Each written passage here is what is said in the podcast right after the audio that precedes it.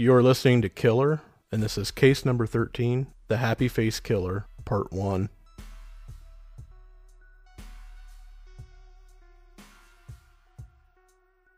Lock your doors, bolt your windows, and turn off the lights.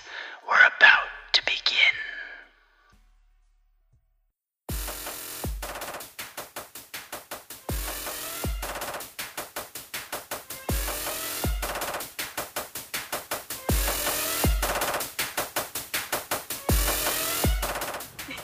A little girl growing up happy, her father's pride and joy. Let's see your new boots. Holy These home videos showing a childhood that from the outside seemed perfectly normal until, as a teen, she discovered her father's terrible secret.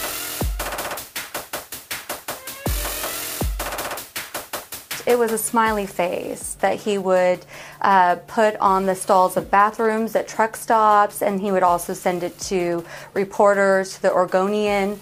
Um, he would just put it wherever he would leave it at his mark, wherever he could to taunt the police. this reoccurring nightmare that I'm I'm in a body bag and my dad's zipping me up, but I'm alive. And I wake up and I remember who my dad is. And I remember the victims. I think about the terror they must have felt the moment that they knew that they weren't going to live anymore. I think about what that must have been like to know you're going to die and that this is your last moment.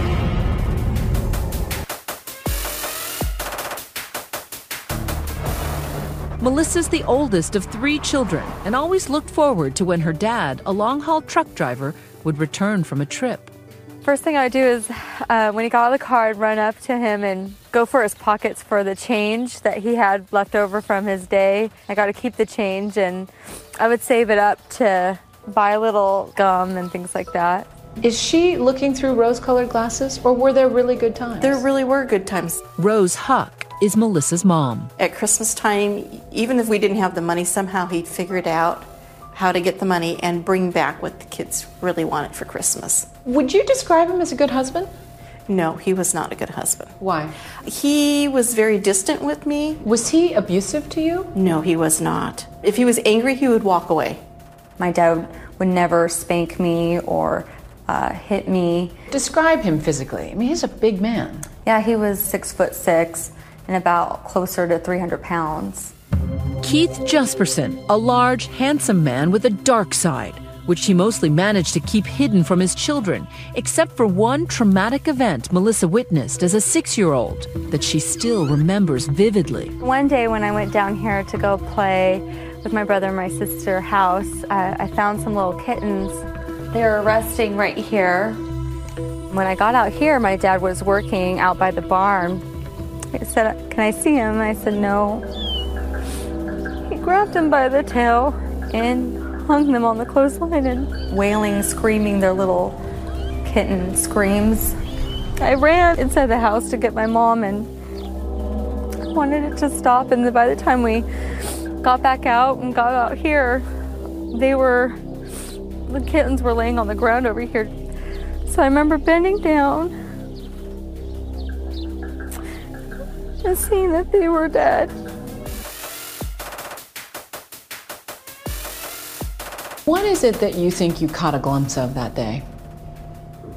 The sociopath, the, the part where he felt in control over me and that he enjoyed it. I, I got a sense that there was another side to him. So it's almost like you caught a glimpse of the monster who killed these people. I did. I did catch a glimpse.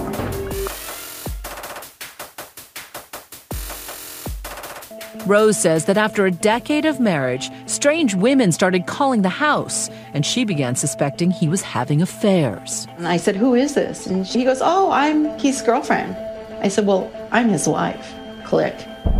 She had had enough, and after 14 years of marriage, the pair decided to separate. Rose and her three children left the orchards of where the kids spent their youth to drive 200 miles away to Spokane, Washington, to move into the cellar of their grandmother's home. But Melissa, now 10, still loved her dad. She said, Your father doesn't want us anymore and we're separating. And I thought, this is not the case. Dad loves us. Once he sees me again, he'll change his mind. Although the family never reconciled, over the next five years, Melissa's father would visit whenever his trucking jobs took him their way. I mean, come into town and take us out to eat, go shopping. And then after the shopping, he would take us to the grocery store. He would stay the night and leave the next morning. Melissa says she never saw or heard anything unusual except for those awkward conversations that might make any teenager cringe. Wherever there was a female around, he had to say something that was inappropriate. He would start talking about his sexual acts with other women, and I didn't want to hear it. It was disgusting to me. You knew it was wrong. He was proud of his sexual experiences and wanted to share it. Then a conversation at a diner that would haunt her for years to come. The last time I saw my dad, he came to Spokane just a sporadic visit, and we came to a diner like this. And he said, "I have something to tell you, but if I tell you, you'll you'll tell the authorities, you'll tell the police." And, and then my stomach started to get upset.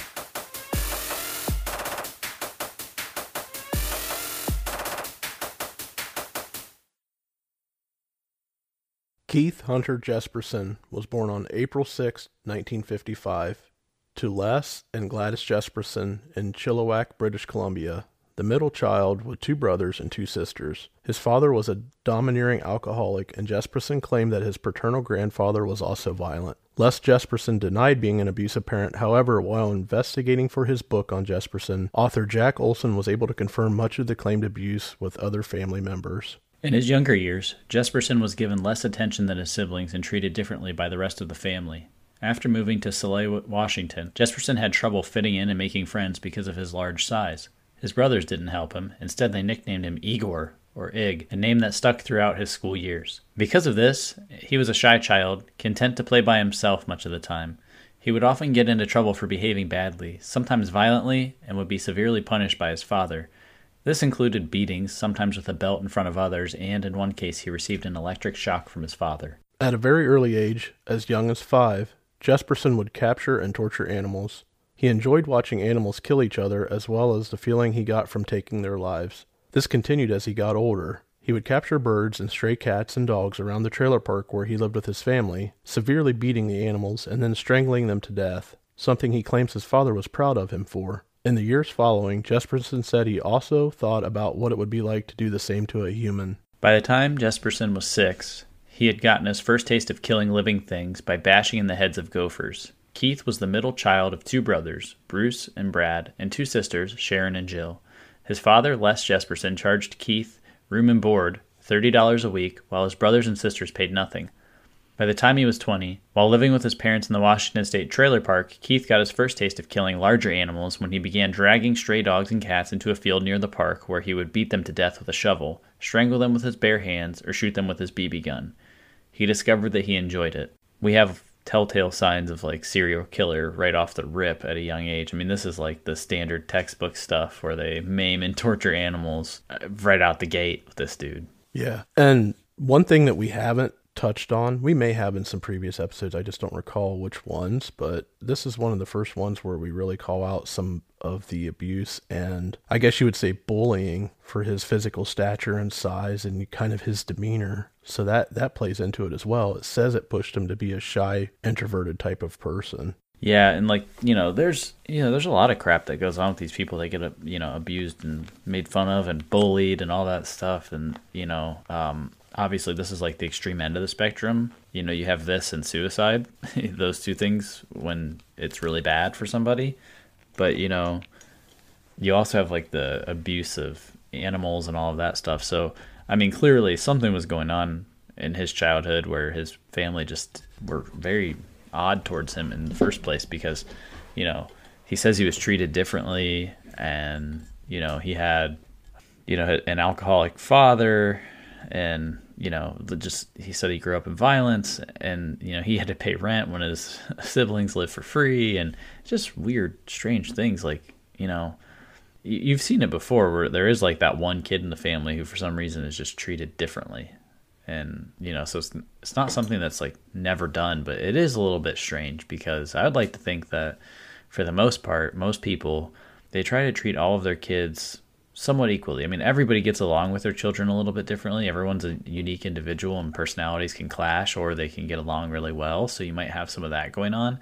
But in general, you still don't like, you know, like do things like charge one kid rent and not the other. that would just be silly. Yeah.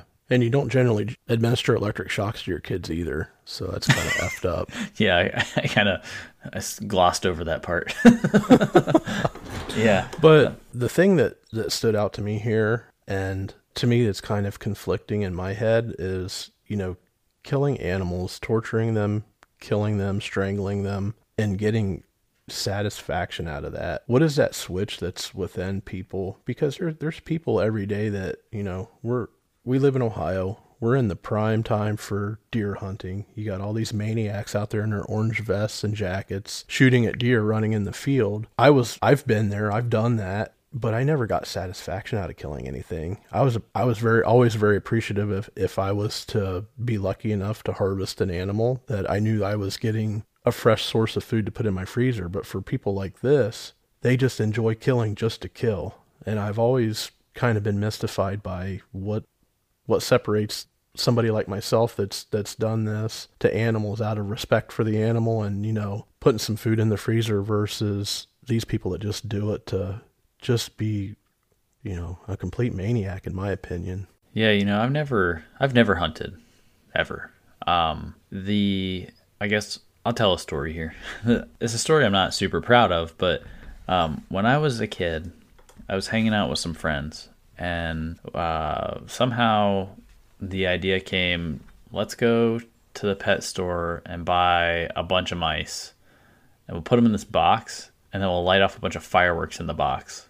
We were probably 13 maybe and it never sat right with me. The other two i was with were way more into it you know and it was kind of one of those like group peer pressure things where at first we decided like oh that'll be funny that's a good idea. And then as you like start seeing it getting ready to unfold, like the pit of your stomach just kind of dropped, and like I felt horrible. And so then I like it. Ha- I don't even actually remember like what happened after that. I know we lit the fireworks off, but it was one of those things that like I instantly just felt gross and like not. I I was just it was weird, really weird. Like I felt like I felt like I was watching myself like out of body almost. Do you know what I mean? Like cuz it's not me. That that's not my personality. And so it was like one of those things where you just get caught up in a weird situation that you're like not really in control of even though you really are, you just don't feel like it at the time. And so that happened and i just like felt so disgusted and just weird. And uh, you know I, have never done anything like that again and i've never hunted. Um, i don't kill animals. I mean it's just not something that i enjoy it's it's weird to me um, i mean if i had to hunt to survive i would do it no questions asked uh, but because i don't have to i don't you know um, so it's not to say like hunting is bad or wrong it's just not something I'm into doing just because. Like this, this is not my thing. Like killing stuff's just not fun to me. Um, I, I awkwardly enough, um, I had a mouse in, in my shed in my new house when I moved in, and I trapped it. Like I didn't even kill it. I just trapped it and then I released it somewhere else. like I drove it away from my house and then let it go out in a field somewhere. You know, because I didn't want to kill it. So I mean, you have both. I mean, opposite ends of the spectrum there in those two stories. And so to me, like getting to that mindset where like killing an animal or killing something for fun, like that just I I don't get it at all. Like it made me feel horrible.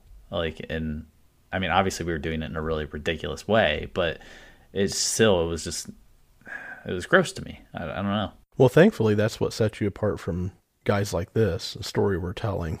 I mean, you have that that compass that whatever anytime I would hunt and and kill an animal, you have an adrenaline rush. You obviously it's like that thrill for the one second, like everything's happening in like slow motion. Adrenaline catches up to you, but then I always felt bad too because you see something take its last breath, you know that you ended its life. It is it it still never set right with me. You know, on occasion, I I enjoyed the thrill of the hunt and I was always you know super satisfied that I could could bring that back. And you know I always processed it myself cut it up myself and, and packed it froze it did what what I had to do to preserve it. But yeah it's just what sets uh, I think a normal person apart from a psychopath in my opinion. If you cannot feel that empathy for the animal at all, even though you still took its life, then then you're pretty fucked up in my opinion. It's just a, a bad situation. And and like like I've said before, I worked on a farm and no one ever liked having to euthanize an animal because it was sick or it was injured. But it was one of those situations where, where you feel a hell of a lot worse leaving it lay there to suffer and die miserably, where you know, you know, the end is the end for that animal. So you have to accept that fact and have that register in your head that, you know, you're doing the right thing by, you know, relieving of its pain and suffering.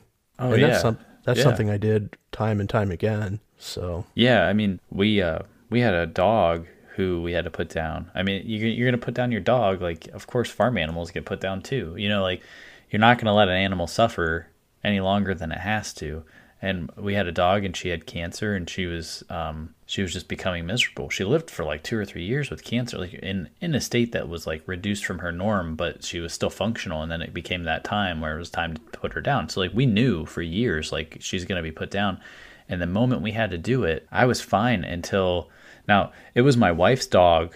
I, I've been with my wife since high school, so I was with her when she got the dog, and so like you know, I was really close with the dog too. And obviously, we got married and moved in together. But I mean, it was my wife's dog. That was her. That dog owned her. Like it was her pet. You know that kind of thing.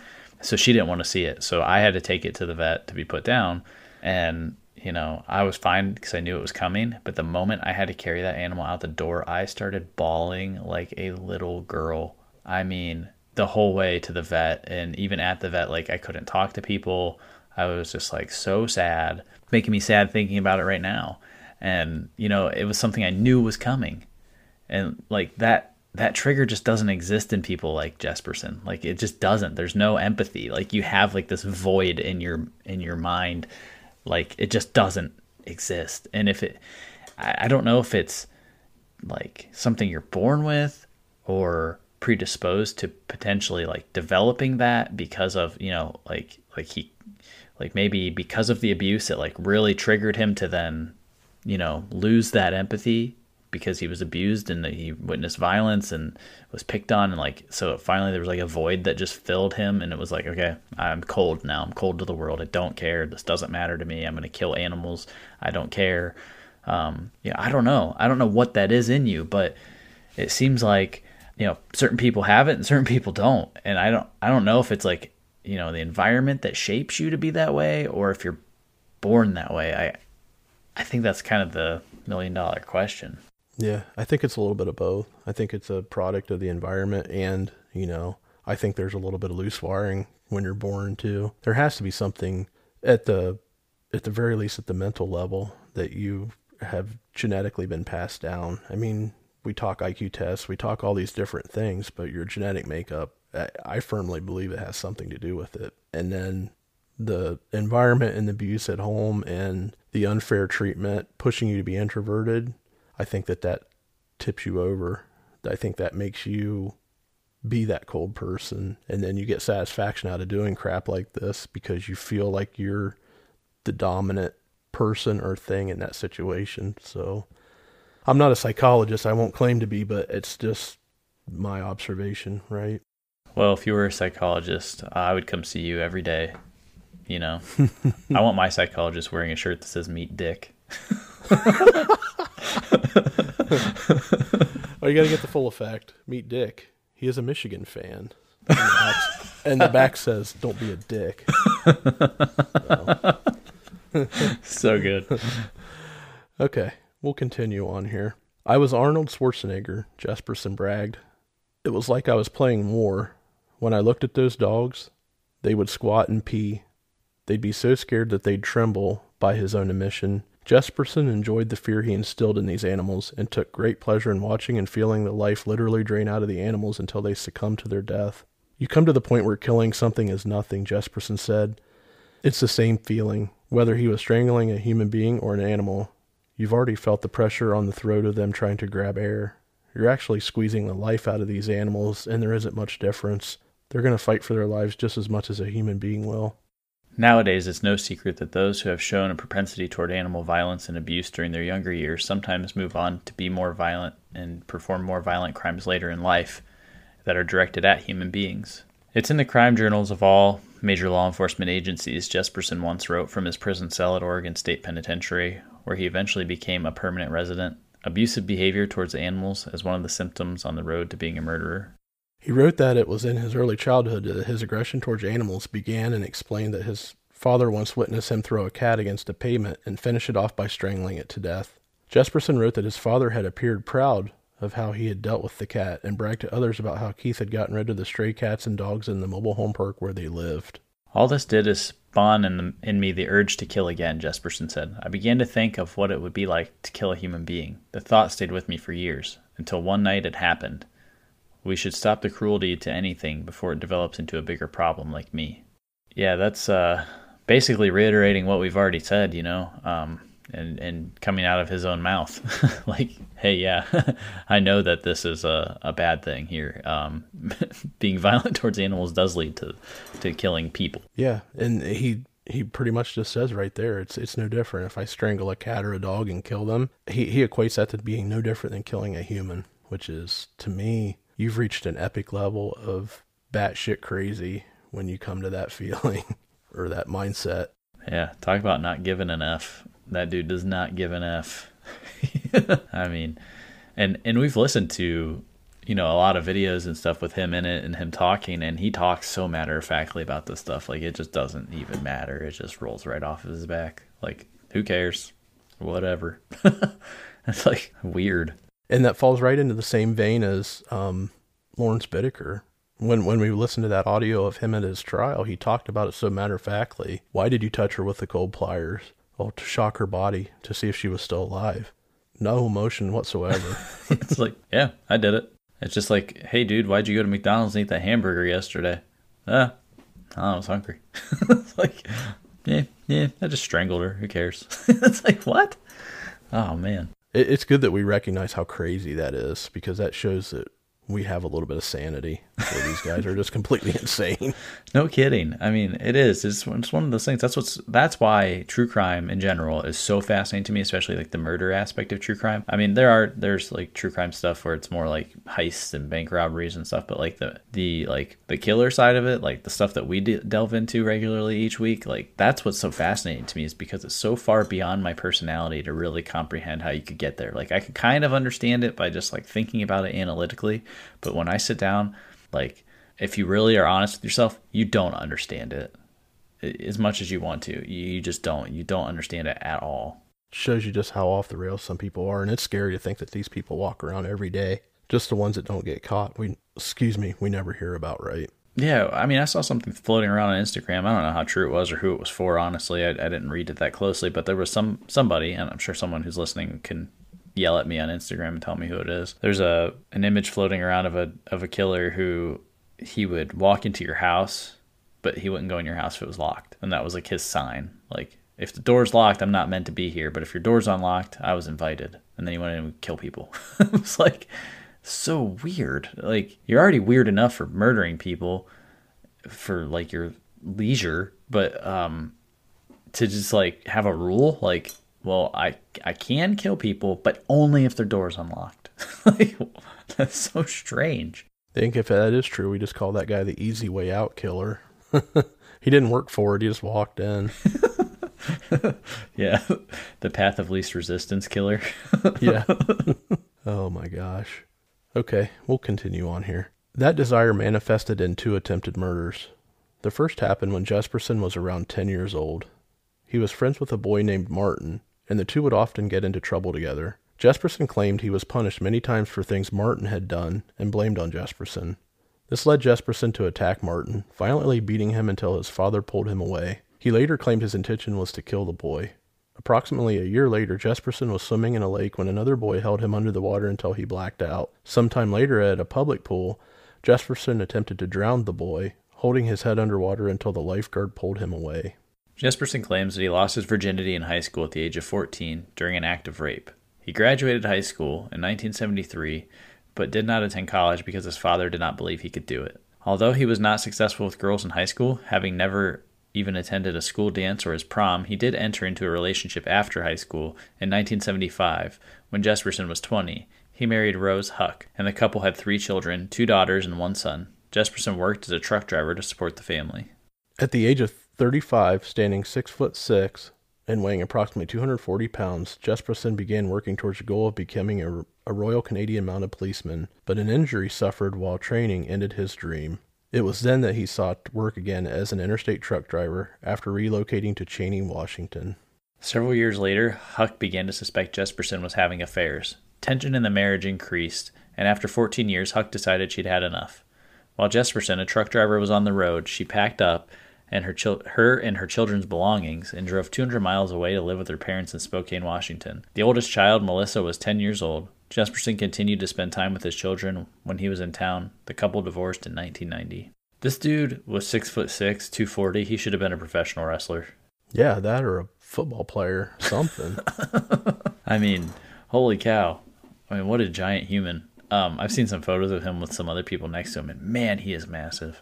Yeah, he is a big guy. And knowing a little bit about his past and his childhood, I, I kind of am surprised that he didn't lash out when his wife just packed up and moved 200 miles away when he was out on the road. Yeah, that was that struck me as odd too. Like, and she even says like he wasn't even abusive or anything. So like, I don't know what his what his deal is. Like, he's so strange to understand. Thankfully for them, he had a little bit of empathy towards them as being his family and, you know, his his children. There had to be a slight sliver of, you know, I don't want to call it remorse, but just empathy not to hurt them. But yeah, I can't gauge that. I don't know. I, to me, somebody as violent he, as he is and lashes out and always been that person that's not treated equally, and then just to have everything that you're you're kind of working for at that point in time just up and move away. Yeah, I can't believe that wouldn't have tipped him off. And yeah, I, I can't either. Well, yeah, I mean, it may have it may have made him go nuts, but not toward his family. That's true. You know, like he channeled that aggression outwardly toward other people. Um, so yeah, I I can uh I can kind of see where that would happen. Yeah, I, I guess I can too. So we'll keep moving along. We have a lot of stuff to cover here. Stick with the story. Melissa Moore lived with her father until the divorce in 1990 between Keith Jesperson and her mother Rose. Melissa noticed her dad was different when she was in elementary school. Their house bordered an apple orchard, and her dad killed stray cats and gophers that wandered nearby. But one day she watched horrified as he hanged her pet kittens from the family's clothesline and beat them. So this is from Melissa, and this is um, sharing memories of her father in her own words. Let me tell you about the last time I saw my dad before he was sent to prison. I was 15 years old when he showed up randomly at our home in Spokane, Washington. He and my mother were divorced, and we just saw him occasionally when he fitted us in with his job as a long distance truck driver. On this particular day in autumn 1994, he asked me and my younger brother and sister if we wanted to go out for breakfast with him. We all hopped into his big truck, which had a sleeper cab attached to it. My sister and I sat in the sleeper cab on top of the mattress, and my brother sat in the passenger seat. After we set off, my brother opened the glove compartment and found a pack of cigarettes. He was really shocked because smoking was a big no no for my dad. That had always been something he wanted to instill in us. And he said, Oh, those are for my friends, for women that I pick up. My brother pulled a face like he didn't really believe him, as if to say, Dad, are you hiding something from us? Maybe you're a closet smoker. As we were turning the corner by my high school, a big roll of duct tape rolled out of the sleeping compartment, which struck me as pretty strange too. I thought, why does my dad have duct tape by his pillow? But I kind of brushed it off, thinking, well, everything's probably in weird places because there's not a lot of space in here. My brother and sister had plans that morning, so we dropped them off, and it was just my dad and I that went downtown to a diner. I love my dad, but I didn't really enjoy being around him. He made me anxious. He never molested or beat any of us. It was just a feeling that something was building, seething beneath the surface. I had once tried to articulate it to a school counselor, but it didn't come out right. I mean, a lot of kids think their dad is weird. One of the things about my dad, which made me very uncomfortable as a young woman, was that he was very explicit about his sexual relationships. For example, he sometimes went into graphic detail about what it had been like sleeping with my mother. He would leer at women in public, make lewd remarks about them, and harass them. That morning, in Denny's diner, was no different. I remember him flirting horribly with the waitress while we sat in a window booth. It was during this meal that my dad said, Not everything is what it appears to be, Missy. And I said, What do you mean, Dad? I watched him wrestling with something internally. Then he said, You know, I have something to tell you, and it's really important. There was a long silence before I asked him what it was. I can't tell you, sweetie. If I tell you, you will tell the police. I'm not what you think I am, Melissa. I felt my stomach drop like I was on a roller coaster and just hit the lowest part of the loop. I had to run to the bathroom. When I returned to the booth, I felt calm again, and I found, to my relief, that my dad was willing to just drop the conversation.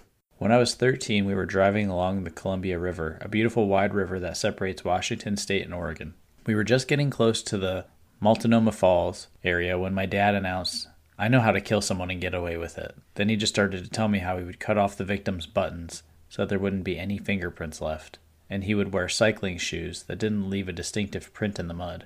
At the time, I put this down to my father's penchant for detective fiction. This is interesting. Um, so, this is Melissa, this is his daughter and she's going into pretty good detail here. A couple things I want to unpack out of this is one of them is how do you feel about her telling this story? I was reading a lot of internet reaction um, in the comments on a lot of the videos and stuff I was watching and interviews where people felt that she was using her dad as a way to become famous or you know make money and basically using the victims through her dad you know, for profit. Did you feel that she came off that way, or did she come off as someone who was just really struggling and needed to just speak out? I think you'd have to put yourself in her shoes. I, I think I, I think two things to that point. One, she comes from a broken home. Her parents split up. She probably never had a whole lot growing up and not a whole lot to, you know, essentially hit the ground running when she became an adult. So if she was capitalizing on the story, I kind of don't blame her for that. I mean, what what else did her dad give her other than you know a lifelong you know of bad memories and a taboo around the fact that he had done those terrible things that he had, had done. But then on then on the flip side of that though, wouldn't you want to tell the story as kind of a way to get things off your chest if you were her in her shoes? Wouldn't you want to tell everybody, you know, the things that led up to the events that unfold later in this story? I would, but I guess the question is would you do it publicly and for profit? You know, they have counselors you can talk to, people that are professionals, you can deal with this. You know, like you don't have to go out and write a book and do a media tour and, you know, spread this all over the news. I mean, when I was looking for audio for this case, basically every story was her, and it was her on every news platform, you know, ABC, CNN, Fox News. Like she was everywhere. And that's what I was finding. I wasn't finding like actual news stories about Jesperson. I was finding his daughter everywhere talking about it. So I guess my personal opinion on that is similar to yours. Everyone deals with things differently. And I'll say a couple things. If you were on that video and you were commenting, you were clearly interested. So you were watching it. So whether or not she was out to make money or not, she was selling you a good and you were interested in it. So you were consuming it, you know? So people kind of are very hypocritical when they go run their mouths about it, but yet watch the video. Like, okay, well, if you didn't care what she had to say and you think she's just out here for profit, why are you watching? Oh, because you're fascinated by it. She has a story to tell and you want to hear it. So I don't blame her for doing that. Some people do need to do this stuff kind of publicly in a way. She wrote a book later, and that's mostly why she was out on all these platforms. And I think if I have my story straight, she was writing the book at the almost at the request of Dr. Phil. I think she was on one of his shows, like a uh, some kind of retreat thing, like grief retreat or something, and she was on there. And then you know they he she had emailed him originally, you know, and then he had her come on the show or whatever. And then I think she ends up writing the book and then comes back on his show and and Oprah's show or whatever with him or however that worked out. Anyway, um, so her and Dr. Phil end up being kind of tight in a way, um, where he kind of helps her, I think, deal with some of this stuff. And I think you know, obviously now you can make the argument Dr. Phil was kind of exploiting her, you know, telling her to get her story out there, write your book, do this, and then we'll promote you, you know, and then I'll have you on my show and, you know, it'll be a great story, you know, thinking of it from a personal gain perspective from him, you know, maybe that's kind of what got the ball rolling. But I think when Dr. Phil tells you write the book, you write the damn book, right? Yeah, absolutely. I mean, I wouldn't hesitate, I don't think, depending on the nature of the story and how personal it was. I don't think I would hesitate before I ever had any inter- interaction with Dr. Phil, I'd make sure I had a good agent because I wouldn't want that son of a bitch getting more of a cut than I'm getting. I'm not a huge Dr. Phil fan, but you're right. I mean, somebody on a national platform comes to you and says, "You need to tell your story. You need to let me promote your story." And you, you know. Well, and and also he's like a a therapist or whatever. I don't know what his official title is to be honest with you. You know, but he's like he's a doctor. Like he is legit doctor. Like he, you know, he does that for a living, but he just has a show where he talks about it. Yeah, right. And I completely agree with her writing a book and getting it out there. I mean, I think if she would have just went the the counseling route and just you know told her story to a counselor, I don't know if psychologists or grief counselors or just therapists in general are bound to any kind of client confidentiality like a lawyer i don't know how that works but had she not wrote the book and told her story what's to say one of these therapists wouldn't have wrote that book and told that story and, and capitalized on it from their side yeah yeah i mean i don't necessarily have a problem with her capitalizing on it. I mean, to to because she's telling her story like that, and it, it's an interesting one. You know, not many people grow up the child of a convicted serial killer.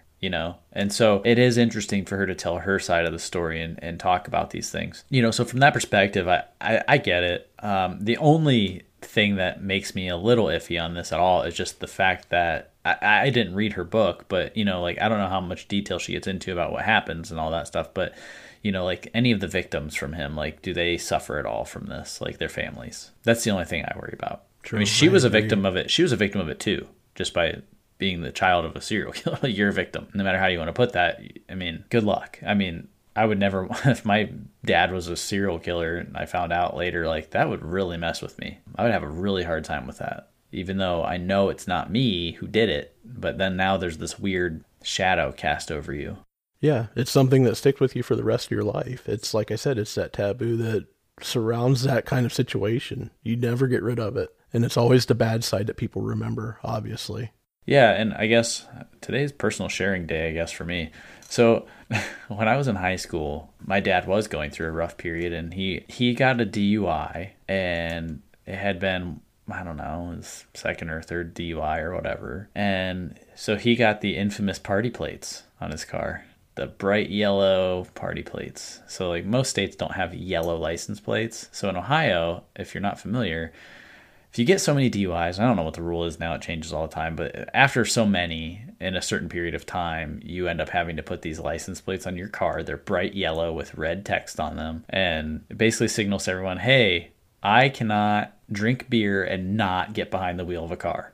so, the thing that happened out of this that affected me the most was I was driving at the time. I had just got my license, and so I had to drive his car with party plates on it frequently and drive a car with party plates to school. And also, my high school baseball coach was a Canton police officer, and so he was questioning me about why am I driving a car with party plates in front of my entire team. Um, you know, it was embarrassing, and that's something so stupid. You know, like I didn't do anything, I didn't do anything wrong, but I'm suffering from his actions, and that's on the very minor scale imagine if your if your parent was an actual serial killer like what you would be going through. Like and that i mean i'd lie to you if i didn't say that messed with me to some degree or shake my confidence like one of the most fundamental years of my youth as i'm growing up in high school. And i have to it's funny now to talk about it but you know i'd be lying if i denied that it didn't bother me at some level. Of course it did. Yeah absolutely. I mean it's uh when you're when you're young and you're in high school it's it's the impression that people draw about you that shapes you too as you you know finish out those years and you know start working towards adulthood. So absolutely it's embarrassing. And yeah it's yeah that that's a crazy story. Yeah i mean and you can draw that parallel to melissa obviously. She's on like a magnified scale times a billion. But you know like she was in high school when she found out about her dad you know? Like so imagine what she went through. Like i didn't get the thing is like i didn't get ragged on too hard because people did i think realize like you know and maybe they did behind my back. I don't know. They're not to my face. I, people didn't really pick on me in school very much. Like you know, besides the standard like your friends are just dicking with you. But um, you know, like I wasn't the kind of person that picked on kids and they didn't pick on me. You know, I just always was kind of there. like I don't know. I just showed up to school mostly and hung out with a few close people and went about my business. But you know, I'm sure people talked when I left, or you know, parents were probably you know who knows. Anyway, none of it matters now. I don't really give a shit, but you know, at the time, like, you know, imagine like you're 16, 17 years old and that's, you know, that's what you're dealing with in school. Like it's a little, it's a little shaky. Yeah, I'd imagine it would be. And it, it's not the same situation, but it's a similar, it's a similar feeling. It's a similar thought in your head. You know, why people were looking at me. In your case, it was because of the plates, but in her case, her dad killed a bunch of people. was a yeah. serial killer. I mean, that's just crazy.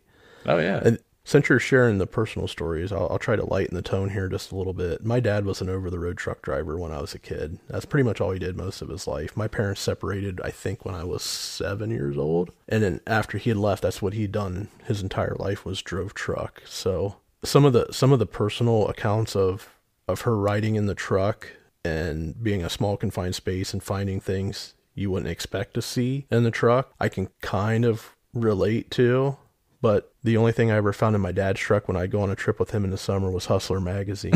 so when I was a teenager, I can't complain. oh man, yeah, I'm not surprised. I light got to lighten the mood there a little bit and throw that out there. So yeah, my dad was a truck driver his whole entire life, and the people that you meet out on the road at truck stops, he was always very protective. He knew that there was a mixed crowd out there. There's some guys that you would see that looked like they crawled out under from a rock and hadn't showered in three weeks, and they were they were just absolutely scary. Oh yeah, and and you know he was always very protective out on the road, especially when we go with him because I I saw a lot of the country actually with him when I would go in the summertime and go with him on trips. I think one of the farthest trips I might have went with him was um, actually went to the north end of Maine, almost to Canada. So I saw the whole East oh, wow. Coast with him in the truck. So, I mean, I have good memories, you know, obviously bad memories from my parents separating, but yeah, he, he showed me some of the, he gave me some of that street knowledge out on the road too. So I can't complain completely. yeah, no, that's always neat. Um, cause my dad traveled a lot for work too. Um, and so I would ride with him every once in a while. We'd take trips, and yeah, I remember that was awesome. Cool. Okay, we will move on. On January 22nd, 1990, a student from Mount Hood Community College was bicycling along the old scenic path highway north of Portland when she spied a woman's corpse laying off to one side. The victim had been strangled with a rope still tied around her neck, her bra pulled up to expose her breast, and her pants bunched around her ankles. An autopsy revealed the woman had been sexually assaulted. The victim was identified through sketches broadcast in the media as 23 year old Tanya Bennett, last seen alive by her parents a week before her body was found. Detectives scoured the bars and truck stops where Bennett was known to spend much of her time. In one cafe, employees recalled frequent customer John Sosnovske boasting that he had murdered a woman he met at a bar. He was laughing, a waitress told police. He thought it was a big joke. Already on probation for drunk driving and driving with a suspended license, Sosnovske was a notorious drinker whose girlfriend, Laverne Pavlinac, had a habit of reporting him to police on phony charges every time they quarreled. Eight months before the murder, in the spring of 1989, she had telephoned the FBI and falsely accused John of robbing banks. When the G men cleared him, she repeated the accusation to local police. Pulled in for questioning, Pavlinac accused her husband of Tanya Bennett's murder, and police obtained a search warrant for the couple's home. None of Bennett's missing personal effects were found, as searchers had hoped, but they did turn up an envelope addressed to Sosnovske with T. Bennett, dash a good piece written on the back. Sosnovske, for his part, denied killing Tanya or writing the message. Laverne Pavlinac, meanwhile, had radically changed her story. In the first version, John had merely boasted of the murder, spilling enough details that she was convinced of his guilt. In the new tale, Pavlinac admitted watching him rape and kill Tanya on the night of January 21st. It was enough for the authorities. Sosnovske was promptly charged with murder, and Laverne was indicted for aiding him in the crime. There are problems with the story, even so. Most critically, police had several witnesses who reported seeing Tanya Bennett at a bar in Gresham the night she died, 25 miles from the restaurant where Sosnovske allegedly met her. Tanya had been playing pool, the witnesses said, with two unidentified men, neither of them John Sosnovske. It made no difference to the jurors who tried Laverne Pavlinac in early 1991. She was convicted and sentenced to 10 years in prison for alleged role in the crime. Sosnovske was still maintained still maintained his innocence, but Laverne's conviction unnerved him, and soon he cut a deal with the state, pleading no contest to felony murder and kidnapping, accepting a life sentence with parole eligibility after 15 years. So at this point, it was case closed, or was it? By the time Sosnovske copped his plea, investigators had already hit another snag. In January, while Laverne Pavlinac was on trial, a message was found written on a men's bathroom wall at the Greyhound bus depot in Livingston, Montana. It read, I killed Tanya Bennett January 21st, 1990, in Portland, Oregon. I beat her to death, raped her, and loved it. I'm sick, but I enjoy myself too. Two people took the blame, and I'm free. A few days later, in a truck truck stop men's room in Umatilla, Oregon, a second message was found. I killed Tanya Bennett in Portland. Two people got to blame, so I can kill again. Both messages were signed with a happy face, which was just a circle with two dots for eyes and a broad crescent smile. Keith Jesperson was quoted as saying, It was their fate to die by my hands, like a car accident or illness. Well, I think we're going to leave you guys there for the end of part one, and we'll pick up part two next week. Craig, what are your final thoughts on what we've covered so far? And there's a lot to to unpack there. We give a kind of the life history of Jesperson there from a young child up until his adult, you know, his adulthood, his divorce. We give an account of his daughter on just a small representation of what it was like to grow up with him and some of the stuff that she found weird. And then we hit this kind of what I attribute to weirdness where somebody sitting in a bar boasting about killing somebody that they didn't really kill, they get convicted of the murder, and then all of a sudden these messages start popping up that, hey, two people got blamed for something I did. Uh, you know, they got the blame and I can kill again. And like you said, we're going to leave it right there because we're going to get into all of the gruesome details next week on part two. Yeah, that Laverne Pavlinac and Cisnowski story man, I can't say that name. Sound like an idiot. Anyway, they uh that story is crazy. The fact that she's trying to frame somebody for murder, including herself, like she still gets gets herself caught up in there. And I think she went. I mean, we'll probably unpack that even a little bit more next week. But I think she goes as far as to buying a purse and throwing it in the trunk of his car to make it look like he took Tanya's purse. I mean, it just these people are psychotic. I mean, you think Jesperson's psycho? Like I almost think he's less psycho than the person who's willing to implicate themselves in something that they didn't do. Right. And is it just a case of were they so intrigued by the media coverage that they wanted to be a part of it, even if it meant them going to prison? I I can't see that, but they don't sound like very bright people either, just from the small little tidbit that we learned about them right there at the end. Right. Well, stay tuned for next week when we cover part two, and uh, we'll unpack the rest of that. Um, if you enjoyed our show, please rate us wherever you listen to podcasts. And if you'd like to support us financially, please head out to our website, www.killerpod.net.